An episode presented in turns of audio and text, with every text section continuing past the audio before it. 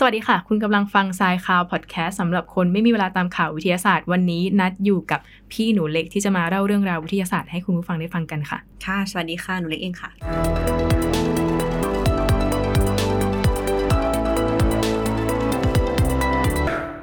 ค่ะข่าวแรกนะคะ ขอเริ่มที่ข่าวอากาศ ซึ่งเป็นธรรมเนียมของรายการเรากันดีกว่า กับภารกิจ p a r a g e n Mission 1 ของ NASA ที่เพิ่ง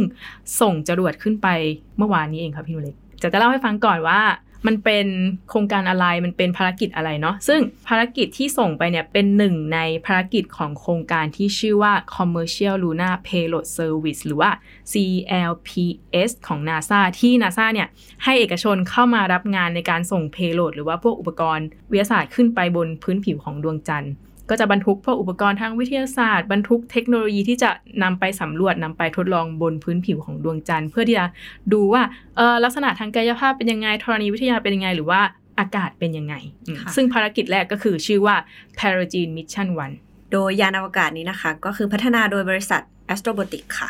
เป็นหนึ่งในบริษัทแรก ๆ ที่ NASA เลือกในโครงการนี้นะคะ ส่งไปด้วยจรวด Vulcan VC2S ค่ะ ของ ULA ออกจากศูนย์ปล่อยจรวด SLC 41 ที่สถานีกองทัพอากาศแหลม Canaveral รัฐฟลอริดานะคะ ในวันที่ 8 มกราคมที่ผ่านมาค่ะ ซึ่งยานอวกาศเนี้ยหนักประมาณ 1,200 กิโลกรัม แล้วก็มีความสามารถในการนำส่งเพโลดเนี่ยได้ถึง 90 กิโลกรัม แล้วก็ส่วนที่เหลือก็จะเป็นพวกอุปกรณ์ยานแล้วก็เชื้อเพลิงเนาะค่ะซึ่งจุดประสงค์ของภารกิจนี้เนาะก็จะศึกษา ชั้นบรรยากาศของดวงจันทร์ค่ะแล้วก็สมบัติทางอุณหภูมิ แล้วก็พวกปริมาณไฮโดรเจนที่ยังหลงเหลืออยู่ในชั้นดินชั้นหินรวมถึงสนามแม่เหล็กบนดวงจันทร์ แล้วก็การแผ่รังสีของสิ่งแวดล้อม ซึ่งจุดที่พาราจีนลงจอดเนี่ยก็คืออยู่บริเวณตอนกลางค่อนค่อนไปทางเหนือของดวงจันทร์ ซึ่งบริเวณนั้นอะเป็นบริเวณที่เป็นภูเขาสูง แล้วก็ไม่ค่อยมียานอวกาศดวงใดลงไปสำรวจลงจอดสักเท่าไหร่ก็เลยเป็นที่มาของภารกิจนี้นั่นเอง ค่ะอืมก็เราดูต่อไปเนาะเมื่อปล่อยไปเมื่อวานเมื่อวันที่ 8 มกราเนี่ยอีกนานเท่าไหร่ถึงจะถึงดวงจันทร์แล้วเราเนี่ยจะได้ข้อมูลอะไรกลับมา ก็รอชมค่ะค่ะ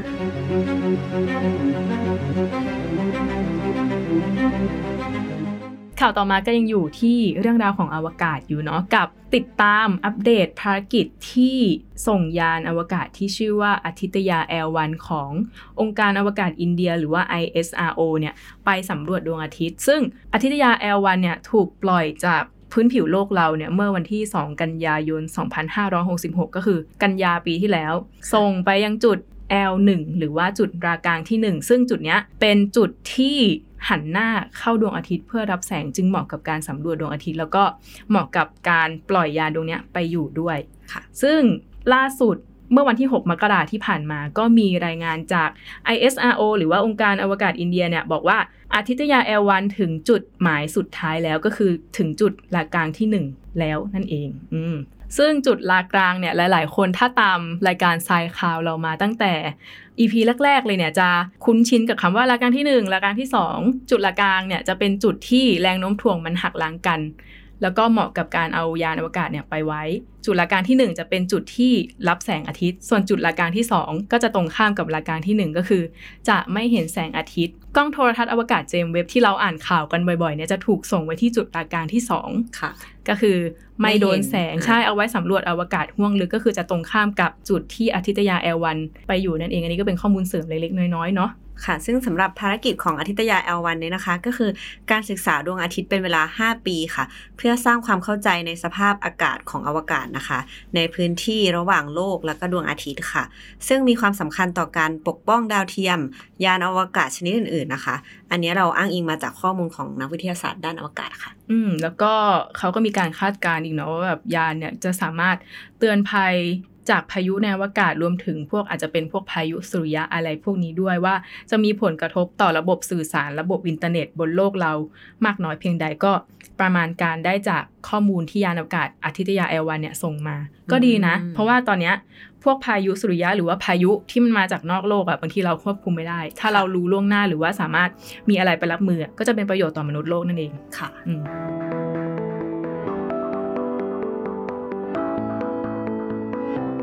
โอเคข่าวต่อมาที่เป็นข่าวสุขภาพซึ่งเป็นข่าวเทคโนโลยีไกลๆด้วยเนาะกับการที่นักวิทยาศาสตร์เนี่ยเขาค้นพบยาปฏิชีวนะตัวใหม่ที่จะมาฆ่าเชื้อแบคทีเรียที่มันดื้อยามาแบบ 50 ปี คือ 50 ปีให้หลังเนี่ยไม่มีใครค้นพบยาที่จะมาฆ่ามันได้เออซึ่งเดี๋ยวจะเล่าให้ฟังคร่าวๆเนาะว่า มันคือเชื้ออะไรมันส่งผลต่อร่างกายยังไง แล้วเขาค้นพบยังไง คือ องค์การอนามัยโลกเนี่ยเขาจัดให้แบคทีเรียที่ชื่อว่า Acinetobacter baumannii เนี่ยหรือว่าแบคทีเรียที่มีชื่อเล่นว่า crab ซึ่งเป็นแบคทีเรียที่ทำให้เกิดการติดเชื้อในปอด หรือว่าในช่องท้องรวมถึงโรคกระดูกและคออะไรอย่างเงี้ยซึ่งแบคทีเรียตัวเนี้ยมันดื้อยา ยาปฏิชีวนะกลุ่มหนึ่งที่ชื่อว่า คาบาพิเนม ซึ่งยาปฏิชีวนะเนี่ยมันมีหลายกลุ่มอะม็อกซี่ที่เรากินก็จัดอยู่อีกกลุ่มหนึ่ง ซึ่งคาบาพิเนมเนี่ยเป็นยาปฏิชีวนะแบบฉีดที่เขาจะใช้ในโรงพยาบาล แล้วก็แครบก็เป็นสาเหตุสำคัญของการติดเชื้อในโรงพยาบาลด้วย แต่ว่าไม่ได้มีการคิดค้นหรือว่าไม่ได้มียาตัวใหม่ ๆ ที่จะมาฆ่าเชื้อแครบเนี่ยมา 50 ปีแล้วอืมทีนี้นักวิจัยเขาก็ คิดค้นนะเนาะแบบไม่หยุดที่จะคิดก็คือพัฒนาต่อมาเรื่อยๆ จนล่าสุดมีนักวิจัยจากมหาวิทยาลัยฮาวาดเนี่ยเขาตีพิมพ์เผยแพร่งานวิจัยในวารสาร Nature บอกว่าเขาเนี่ยค้นพบสารใหม่ที่ชื่อว่าโซซูราบอพินอ่าโซซูราบอพินเนี่ยสามารถฆ่าเชื้อแครบได้ แต่ว่ามันยังไม่ทดลองในคนนะคะ ซึ่งงานวิจัยเนี้ยเป็นการทดลองในหนูก่อนแล้วเขาก็พบว่า สารใหม่เนี่ยช่วยให้ยาสามารถเข้าไปทำลายตัวเชื้อโรคได้ง่ายขึ้น ค่ะ แล้วก็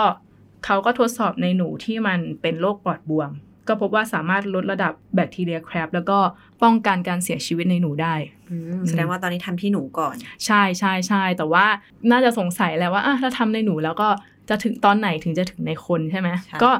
อาจจะต้องใช้เวลาอีกหลายปีกว่าจะผลิตออกมาใช้กับคนได้ เพราะมันจะต้องมีการทดสอบระดับคลินิก ระดับอะไรต่างๆ เพราะว่าพัฒนาไปเรื่อยใช่ ไม่งั้นต้องดูผลข้างเคียงด้วยค่ะเพื่อให้ปลอดภัยแล้วก็มีประสิทธิภาพมากที่สุดนั่นเอง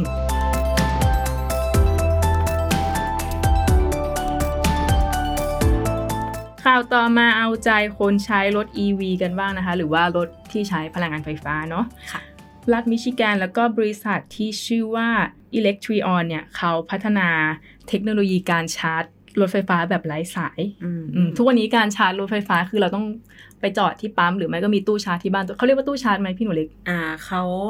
เขาเรียกว่าเป็น wall box เนอะมันคือคือจริงๆก็คล้ายตู้ชาร์จนี่แหละค่ะ แต่ว่าเราสามารถติดตั้งได้ที่บ้านเนาะอืมอืมแล้วก็หรือว่าจะไปชาร์จที่สถานีของเขาก็ได้ ก็จะมีที่ปั๊มที่บ้านแต่ว่าต้องมีตู้ชาร์จงี้ป่ะใช่เออทีนี้ในข่าวนี้นะคะเขาก็พัฒนาแบบการชาร์จแบบไร้สายคือใช้ถนนเนี่ยชาร์จเออโดยฝังขดลวดแม่เหล็กไฟฟ้าไว้ใต้ถนน เพื่อให้ผลิตสนามแม่เหล็กออกมา เมื่อรถวิ่งก็เหมือนเป็นการชาร์จชาร์ไปจในด้วยตัวใช่ใช่เขาบอกว่าเมื่อรถ EV ที่ติดตั้งเครื่องรับไว้กับตัวรถแล้วเนี่ย เวลาขับผ่านมาแบบช้าๆ หรือว่าจอดบนถนนเส้นนี้ก็สามารถ ชาร์จพลังงานไฟฟ้าโดยที่ไม่ต้องมีอุปกรณ์ต่อพ่วงมเออคือแบบล้ำล้ำมากเลยอะคือผู้ผลิตนะคะกล่าวว่าอุปกรณ์นี้เนี่ยไม่เป็นอันตรายต่อคนด้วยนะคะ แล้วก็สัตว์แล้วก็หรือว่าพาหนะต่างๆ ด้วยอืมที่สัญจรบนท้องถนนค่ะ ซึ่งเทคโนโลยีชาร์จไฟ EV แบบไร้สายเนี่ยยังถือเป็นโครงการนำร่องที่จะพัฒนาต่อไปนะคะ แล้วก็คาดว่าอีกอ่า ไม่กี่ปีเนี่ยก็จะมีให้บริการแล้วซึ่งจะช่วยลดปัญหาการชาร์จไฟแก่แบตเตอรี่ EV ที่อาศัยสถานีชาร์จที่พี่บอกไปเนาะอืมแล้วก็แบบอ่าต้องมีอุปกรณ์อืมพ่วงตลอด เพราะว่าอย่างอย่างรถ EV อะค่ะเขาก็จะมีสายชาร์จฉุกเฉิน ให้ไว้ที่รถเผื่อว่าฉุกเฉินไม่มีที่ชาร์จหรืออะไรเงี้ยเนาะซึ่งอันนี้ก็ถือว่าเป็นโครงการที่ดีอย่างหนึ่ง ถ้าถ้าสมมุติแบบผลิตได้ขึ้นจริง ๆ ก็ไม่ต้องไปเขาเรียกว่าอะไรนะ ต่อต่อคิคิวคิวหนึ่งก็ใช้เวลาครึ่งชั่วโมงได้ไหมคะประมาณนั้นค่ะก็ครึ่งชั่วโมงเออถ้าสมมติผลิตออกมาได้จริง ๆ หรือว่าไอ้ถนนชาร์จไฟเนี่ยมันใช้งานได้จริง ๆ ก็จะเป็นประโยชน์ต่อบุคคลหรือว่าคนที่ใช้รถไฟฟ้าได้มากขึ้นนั่นเองก็คล้ายคงน่าจะคล้าย ๆ กับการชาร์จโทรศัพท์ไร้สายกับแท่นชาร์จปะอืมใช่ที่แบบวางปุ๊บก็ก็ชาร์จเลยได้ ขับช้าๆก็ชาร์จได้ก็ถือว่าเป็นความก้าวหน้าอย่างหนึ่งนั่นเองค่ะ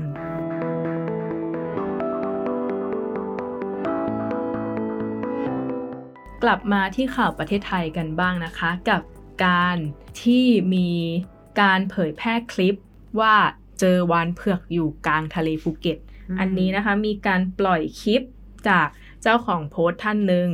เขาปล่อยคลิปมาเมื่อวันที่ 1 มกราคม 2567 ประมาณ 4 โมงเย็น เขาก็บอกว่าเนี่ยมันมีวานเนี่ยมาแบบว่ายอยู่แถวแถวๆเกาะเฮจังหวัดภูเก็ต ก็คือทะเลอันดามันไทยเรานี่แหละ เจอสองตัว ตัวหนึ่งเป็นเผือกอีกตัวหนึ่งเป็นสีปกติ ก็เลยเป็นไวรัลในในในโซเชียลเนาะว่าแบบเอะวานเผือกนี้ เราไม่ค่อยได้เจอแล้วก็แบบไม่คุ้นชินกับวานสีนี้ค่ะสักเท่าไหร่ก็เลยแบบมีการแชร์มีการอะไรกันเยอะแยะมากมายเลย แต่ไฮไลท์การเจอวานเผือกเนี้ยมันมีอีกค่ะพี่หนูเล็กค่ะ คือก็มีนักวิชาการ ดรทรทำรงนาวาสวัสดิ์เนี่ย ซึ่งเป็นนักวิชาการทางทะเลเนาะค่ะเขาก็ออกมาบอกว่าไอ้เจ้าวานเผือกที่อยู่ในคลิปเนี่ยไม่ธรรมดานะคะ อืมมันเป็นยังไงคะ คือเขาบอกว่าน่าจะเป็นวานโอมูระโอ้ซึ่งมันเป็นวันญี่ปุ่นหรือเปล่า ใช่ดูจากชื่อก็น่าจะเป็นวานที่เกี่ยวกับญี่ปุ่นนี่แหละอืมคือเขาบอกว่า มันต่างจากวานบรูด้าที่แบบประเทศไทยเขาก็มักเจอบ่อยๆอะเนาะใช่ใช่ต่างจากวานบรูด้าคือโอมูระเนี่ยเขาจะดูสันที่หัว สันที่หัววานเดี๋ยวถ้าใครดูใน YouTube เดี๋ยวเราจะขึ้นรูปให้ด้วย โอมูระเนี่ยจะมี 1 สัน แต่บรูด้าเนี่ยจะมี 3 สันก็เลยยืนยันได้ว่าไอ้วานเผือกตัวเนี้ยเป็นวานโอมูระอืมอืมซึ่งวานโอมูระเนี่ยนะคะปกติแล้วเนี่ยคือหายาก อืมอยู่แล้วเนาะในแบบในโลกเราเนี่ยหายากอยู่แล้ว จะพบแค่แบบเขต เฉพาะเอเชียตะวันออกเฉียงใต้นะคะ ถึงตอนใต้ของญี่ปุ่น ในไทยเนี่ยก็มีรายงานน้อยมากว่าแบบบูดาเนี่ยจะเห็นได้ชัดมากกว่าเนาะ ส่วนอืมปกติเนี่ยจะเจอฝั่งอันดามัน ในอ่าวไทยเนี่ยก็จะมีแบบน้อยมาก ยิ่งแบบเป็นเผือกด้วยค่ะนี่ยิ่งแบบ ค่อนข้างที่แบบยากมาก ๆ ที่เราจะเจอ เออ ก็เลยบอกว่าการเจอวานเผือกที่เป็นวานโอมูระครั้งเนี้ยไม่ธรรมดามคือมันก็จะแบบเป็นสิ่งหายากสิ่งหนึ่งและถ้าเจ้าวานเผือกตัวเนี้ยยังอยู่ในน่านน้ำไทย หรือว่ายังอยู่ในน่านน้ำอันดามัน สามารถมองเห็นได้อยู่เนี่ย เชื่อได้เลยว่านักท่องเที่ยวหรือว่านักดูวานเนี่ย จะต้องมุ่งไปที่บริเวณนั้นอย่างแน่นอน แต่ก็ตอนเนี้ยก็ไม่รู้เหมือนกันว่าน้องวานเนี่ยอยู่ตรงไหนอยู่ตรงไหน อืม แต่ก็ถ้าใครเจอก็อย่าไปทำร้ายน้องหรือว่าถ้าเจอบนอยู่บนเรือแล้วเจอน้องแบบว่ายอยู่เงี้ยให้ดับเครื่องเรือ ให้รบกวนน้องน้อยน้อยที่ที่สุสุดดอืมดับดับเครื่องแล้วก็ดูอย่างสงบค่ะจนกว่าน้องจะไปแล้วเขาค่อยติดเครื่องเรือ อันนี้ก็เป็นคำแนะนำเล็กๆ น้อยๆ จากเราแล้วก็อาจจะเป็นจากทางวิชาการหลาย ๆ ด้วยค่ะอืมค่ะ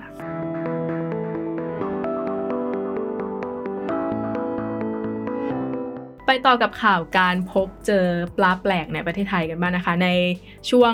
เขาเรียกว่าสัปดาห์แรกของมกราที่มีข่าวออกมาแบบบึมบัมเลยกับการเจอออฟฟิศหรือว่าปลาออเนี่ย ตัวความยาวประมาณ 2 เมตร ซึ่งมันก็ค่อนข้างแปลกตาเนาะเรา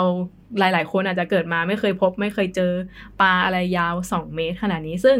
ก็พบจากชาวประมงนี่แหละที่เขาลากอวนในทะเลอะค่ะแล้วก็จับขึ้นมาได้ แล้วก็เอาขึ้นฝั่งมา ซึ่งเขาก็บอกว่าเขาเนี่ยพบบริเวณเกาะอาดังอำเภอละงู จังหวัดสตูลก็คือเจอเมื่อวันที่ 3 มกราคม 2567ค่ะปลาออนะคะก็คือเป็นปลากระดูกแข็งค่ะ ที่ยาวที่สุดในโลกนะคะ อาศัยอยู่ใต้ทะเลในระดับที่ลึกแบบลึกกว่า 50 ถึง 250 เมตรเลยนะ แล้วก็อาจจะพบได้นะคะที่ความลึกถึง 1,000 เมตรด้วยกัน ซึ่งค่อนข้างแบบลึกมากๆเลยทีเดียว อืมมันก็เลยเป็นข้อสังเกตว่าปลาที่อยู่น้ำลึกขนาดเนี้ยขึ้นมาทำไม ใช่ เออ หลาย ๆ คนก็ไปหวั่นวิตกว่าแบบเอ้ยมันเป็นปลาที่นำเหตุภัยพิบัติแผ่นแผ่นดินไหวมาหรือเปล่าเพราะสึปนากมิติสึนามิเออใช่ เพราะว่าในอดีตอะ ญี่ปุ่นอะมันเคยเกิดแผ่นดินไหว แล้วก็การแล้วก็เจอปลาชนิดเนี้ยพร้อม ๆ กันอ่าเขาก็เลยอนุมานไปว่า มีความเกี่ยวข้องกันหรือเปล่าค่ะเขาก็สันนิษฐานว่า เออ หรือว่าปลาชนิดเนี้ยจะขึ้นมาเตือนภัย เพราะว่าได้รับสัญญาณสั่นสะเทือนอะไรจากพื้นโลกพื้นโลกที่มันลึกลงไป แล้วก็อืมขึ้นมาเตือนมนุษย์หรือเปล่า เขาก็เลยเชื่อว่าปลาชนิดเนี้ยอันนี้ญี่ปุ่นนะเป็นตัวแทนของเทพเจ้า แห่งสายน้ำอืมอืมในอนิเมะอะไรเงี้ยหลายๆคนอาจจะถ้าใครดูอนิเมะเรื่อง Spirit Away เนี่ยจะคุ้นกับเจ้าฮากุซึ่งอันเนี้ยคิดเองว่าน่าจะเป็น เออ เป็น เป็นสิ่งที่คล้ายกันเนาะ แล้วก็ ในประเทศไทยเนี่ยจะเรียกปลาชนิดนี้ว่าปลาพญานาค เพราะว่าในอดีตอะมันจะมีภาพภาพหนึ่งที่มีทหารอเมริกันนะหลาย ๆ คนช่วยกันอุ้มปลาชนิดนี้ แล้วก็มีการเข้าใจผิดว่าเนี่ยถ่ายจากแม่น้ำโขงประเทศไทยอ่าก็เลยปลาชนิดนี้ก็เลยถูกเรียกว่าปลาพญานาคค่ะ อืมนั่นเอง แต่ความจริงแล้วอะที่ทหารอเมริกันอุ้มปลา oarfish อะ ไม่ได้ถ่ายที่ประเทศไทยด้วยนะ ถ่ายที่ไหนคะตรงนั้นถ่ายที่ใกล้กับชายหาดโคโรนาโดรัฐแคลิฟอร์เนีย ก็คือไม่ได้ถ่ายจากแม่น้ำโขงด้วย แล้วทำไมเราถึงมามาโน้ว่าเป็นของเราเนี่ย อันนี้ไม่ทราบที่มาที่ไปเหมือนกันอาจจะนะเข้าใจผิดกันเออนะก็เลยปลาชนิดเนี้ยก็เลยถูกเรียกว่าปลาพญานาคในประเทศไทยตั้งแต่นั้นเป็นต้นมาค่ะ ทีนี้กลับไปที่วิชาการกันบ้างเนาะคือก็มีนักวิชาการเขาก็ออกมาบอกว่าทำไมปลาชนิดนี้ถึงขึ้นมาอยู่ในเขตน้ำตื้น แล้วก็ถูกชาวประมงลากมาได้ล่ะ เขาบอกว่ามันน่าจะมาจากปรากฏการณ์ที่ชื่อว่า IOD หรือว่า Indian Ocean Dipole ซึ่งมันจะเป็นปรากฏการณ์ที่มีการสลับขั้วของน้ำอุ่น แล้วก็น้ำเย็นในมหาสมุทรรอบๆ มหาสมุทรอินเดีย คือมันก็จะเป็นจังหวะเวลาพอเหมาะพอเจาะที่ น้ำในอันดามันอะมันเย็นขึ้นค่ะ มีการเปลี่ยนแปลงของกระแสน้ำปลาชนิดเนี้ยก็อาจจะว่ายขึ้นมาตามกระแสน้ำที่เปลี่ยนไป แล้วก็มวลน้ำเย็นที่มันเย็นขึ้นอืมเขาก็ชี้ว่าไม่ใช่เรื่องผิดธรรมชาติแต่อย่างใด แล้วก็ไม่ได้เกี่ยวกับแผ่นดินไหวด้วย เพราะฉะนั้นใครที่ฟังอยู่หรือว่าถ้าใครไปเจอปลาชนิดนี้อีกหลาย ๆ ที่บนโลกหรือว่าแม้แต่ทะเลไทยเองอะค่ะก็ วางใจได้อ่าไม่ต้องตกใจ ไม่ต้องตกใจไปแล้วก็ข่าวดีของเรานะคะ กับเจ้าปลาออที่ตัวนี้แหละที่เจออะอพวชของเราก็ได้ขึ้นทะเบียนปลาชนิดนี้ไว้เป็นวัตถุจัดแสดงเรียบร้อยแล้วด้วยอ่าแต่ช่วงนี้ก็อยู่ในกระบวนการที่การเตรียมตัวอย่างหรือว่าการดองปลาเพื่อการจัดแสดงค่ะ อืม สำหรับใครนะคะที่อยากรู้เรื่องราวของเจ้าปลาตัวนี้เบื้องลึกเบื้องหลังว่าอพวชเนี่ยได้ปลามายังไง ได้มาลักษณะไหนแล้วก็ทำยังไงกับเจ้าปลาตัวนี้บ้าง เราก็ทำรายการมาให้คุณผู้ฟังได้ได้ดูแล้วก็ได้ฟังเนาะในรายการเล่าเข้มๆโดยเฮียฮกค่ะ ก็ไปเสิร์ชหากันได้หรือว่าเดี๋ยวท้ายคลิปเราจะแปะลิงก์ให้ด้วย ว่าเป็นยังไงมายังไงเนาะน่าสนใจมากๆ แต่ว่าวันนี้ข่าวเราหมดแล้วค่ะ เดี๋ยวอาทิตย์หน้าเราจะมีข่าวหรือว่าเรื่องราวอะไรมา ให้คุณผู้ฟังได้ฟังกันก็ติดตามกันนะคะ แต่ว่าตอนนี้อย่าลืมกดไลค์กดแชร์กด Subscribe ให้รายการเราด้วย นัดกับพี่หนูเล็กขอลาไปก่อนนะคะ สวัสดีค่ะ สวัสดีค่ะ